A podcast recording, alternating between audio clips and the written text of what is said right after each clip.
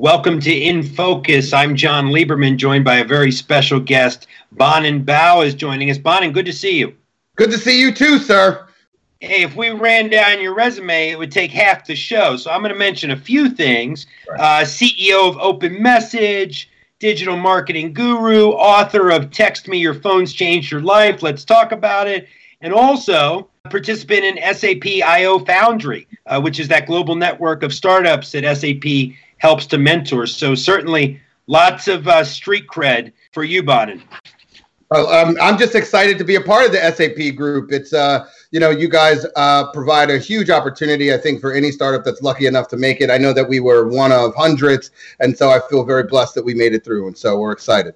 You know, so let, let's jump in. We talked the other day on the phone, and you mentioned something really interesting.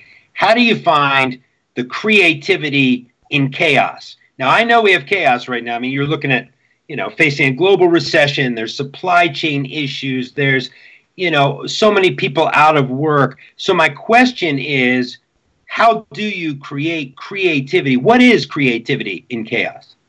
You know, we've been trying to talk, we've been talking about this, thinking about it. I really think first and foremost, it starts with understanding the real human need that sits uh, at the center of this, which is uh, one, people are going to go through tough times. And so, what are the things that you can do as a human and as a business to help ease some of those tough times and help make sure that we end up on the right side of history. I mean, you see stories popping up from all over the place. Everything as simple as the pizza woman in LA, the pizza owner in LA. You can imagine what her small business is going through. I'm sure that she's struggling just to keep the doors open, but she's making pizza and delivering it to hospitals and police stations to our first responders. And so, and at the end of the day, those are the type of things that um, really bring connectivity and community, which I think we're all craving to the people who are closest to you know to you and your business. And I think that that I mean you guys are doing some great stuff. I know the Qualtrics team is giving away all of their services for free to uh, LA state government to help survey the people to understand what the impact of Corona. I know you're doing a lot of that stuff with other municipalities so that we can really provide everything we can uh, to help. And you look at, I think some of the best creativity is the folks, but we don't understand is when you think about large organizations. I spent my five years at PepsiCo, five years at Mondelez, and you look at the complexity. I was on the phone with some Pepsi guys, and they're like, "Look, we were on the phone with the president, and he's like, just keep shipping water."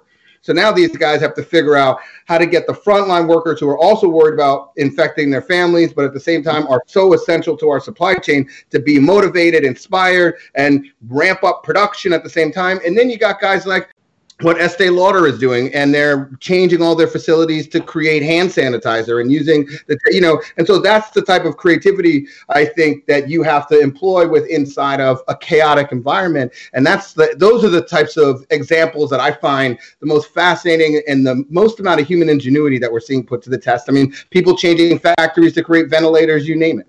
Yeah, no, absolutely. And that's one thing that's come out of this is, as you alluded to, you've seen these big companies pivot in a matter of a week or two. You know, like you said, automotive makers now making ventilators, fashion designers making masks. That's pretty remarkable when you think about how quick they were able to pivot. Yeah, you, I mean, you know, try to get a uh, a program through the doors of a company like that in two weeks, and it'll take you. You'll be there for a lifetime. So to see them pivot this way, but it just speaks to, uh, you know, how much people are pulling together and you're talking about companies that are doing this on a global level. So we're seeing gowns being created here in the us but they're doing this across the globe and at a scale we've never seen. And it's great to see the business community really come together because what people forget i used to tell people when i was at pepsico is look we operate in more countries than the UN. So if you want to get life-saving medicine to people in the farthest reaching areas of the world, you put them on the back of a Pepsi truck. And so we forget the depth of how far and deep these companies go into society. And so, and also just think about the retailers from Open Message, you know, without plugging, we have a one of the larger grocery chains in the Midwest, and we've pivoted using text to now give simple things, which was like shopping lists, like what do you buy? How do you, uh, what are you vegetarian? Or do you eat meat? Here's a week long shopping list that's quick for you to buy, that's story, and then here's links to recipes or helping understand when is toilet paper available. How do you control flows so people you know everybody wants to get supplies but we will make sure that you get it in a structured fashion so you're not in congested stores you know that was in the beginning of this you know i've, I've seen you talk about innovation and value creation through the lens of disruption. Is what we're seeing now kind of the epitome of disruption? It is the uh, the biggest epitome of disruption I think that we've ever seen, and I think that the value creation that's going to be created now is not really at this moment about how do I monetize. Although, trust me, as a small business owner, the only thing I wake up and think about every single day is how do I make sure that the people who work for me are able to you know feed their family. But it's really going to become how do I create value for consumers that ease the pain and help us get back to normalcy as fast as we can, given the issues that we have. And at the end of the day, whatever efforts I have to put and whatever, you know, resources I have to put against that, I know that by being on the right side of history, I will figure out a way through this. Yeah, you know what another challenge is for business is this idea of we want our employees to be creative and to keep working, but there are all these disruptions in their lives. The kids are at home, so they're homeschooling. Your 401k is dipping. Your family is sick. I mean, so that's a huge challenge for business right now. Do you have tips for kind of, I guess, A, keeping the employees engaged and keeping their creative juices flowing while they're balancing what I call life? I'm glad you call it that. It's because uh, that's it is it is even maybe crazier than we thought life would actually be, at least at this moment. You know, one of the things that again I try to focus on, and you know, we have portfolio companies, we have our our investment group, uh, which I've kind of shifted really let justine who's the ceo of that really focus on running that while i'm really focused on om right now but it's i think it starts with empathy and just really understanding and really getting to the bottom of what's happening in your employee's current situation without prying too personal, but to understand what they're going through so you can put in perspective the types of asks that need to happen because business hasn't stopped. Well, it's ground to a halt, but at the same time, we're still trying to keep the engine running so that we can be prepared to come out of this on the other side. So you're still doing work and asking employees to do stuff and understanding do they have an elderly parent that they're taking care of? Do they have somebody who's sick in the house? Are there kids at home? And how do you then make sure the whole team understands that or sections of the team so that you're structuring the way that you engage around that? And you're, again, being very empathetic at this point in time. And so I have, you know, we have a distributed team, one in Columbia, we got other in Houston, and then we have some a team in, in New York. And we have people who, again, have elderly parents that and one of the things and we have people who have families that are home so you know i know we all work a 24 7 kind of day but now we're trying to be laser focused on making sure that we uh, cut off the day as early as we can, even though we might have to do some spot work so that people can spend time with their family. And honestly, I think right now, as crazy as it is, there is a, a lining, you know, a silver lining and a blessing here that many times we don't get to share that kind of time with our family. And here we are, we're with them, good, bad, or ugly, but we're with them for now a lot more than we usually would be because we don't, we're not leaving going to work. And there's something special about giving people the time to embrace that and actually have this come out as a positive for the rebuilding of relationships of being able to stay, stay home with elderly who you don't get to see all the time or spend time. I know I'm enjoying being able to, spend every night, three hours a night, on a Zoom call with my dad, going through the half a million photographs that we digitize and having him talk about it. And that's time that I usually wouldn't have. And so that is, you know, those are beautiful things. So I think the biggest tip is to be empathetic and then to really, really think about how do you structure the workday so that works around what the different needs are of the people who work for you. You know what's interesting too? You talk about empathy, and I actually think coronavirus it's it's kind of the great equalizer, right? right? Because the CEO is having the same issues and the CMO with their kids at home and homeschooling as say, you know, somebody who might be an entry level employee. So this is actually I think one lasting lesson we are going to have to your point is more empathetic leaders. And we're also seeing because it's it's non-discriminating towards industries, but we're seeing industries get I mean, think if you are in the tourism industry. We were just on the phone with one of the big tourism associations. I was supposed to be speaking there in a, in a couple months, and you just hear the horror stories. I have friends at Carnival. I mean, like, think about what you talk about 401k. I mean, think about what these guys are going through, not even being able to see. And still, even through that, when you think about like what Four Seasons and all these guys are going through, Four Seasons is opening up in New York, their 57th Street Hotel, paying the employees to come in so that they can give rooms to doctors so they don't have to commute back and forth. I mean, that you know and so that i think to your point empathetic leadership is being born or we're being reminded of or whichever the case is is that we're seeing people even through their own struggles put themselves aside and at the same time make sure that whatever they can do to help they're doing to help. And i think that's what you have to do for your people. That's what you know like i can tell you i know many small businesses those owners they're not drawing salaries right now. They're pulling off of their savings. They are just trying to keep not even their business because they could fire everybody. They're trying to keep the people who have helped them build something.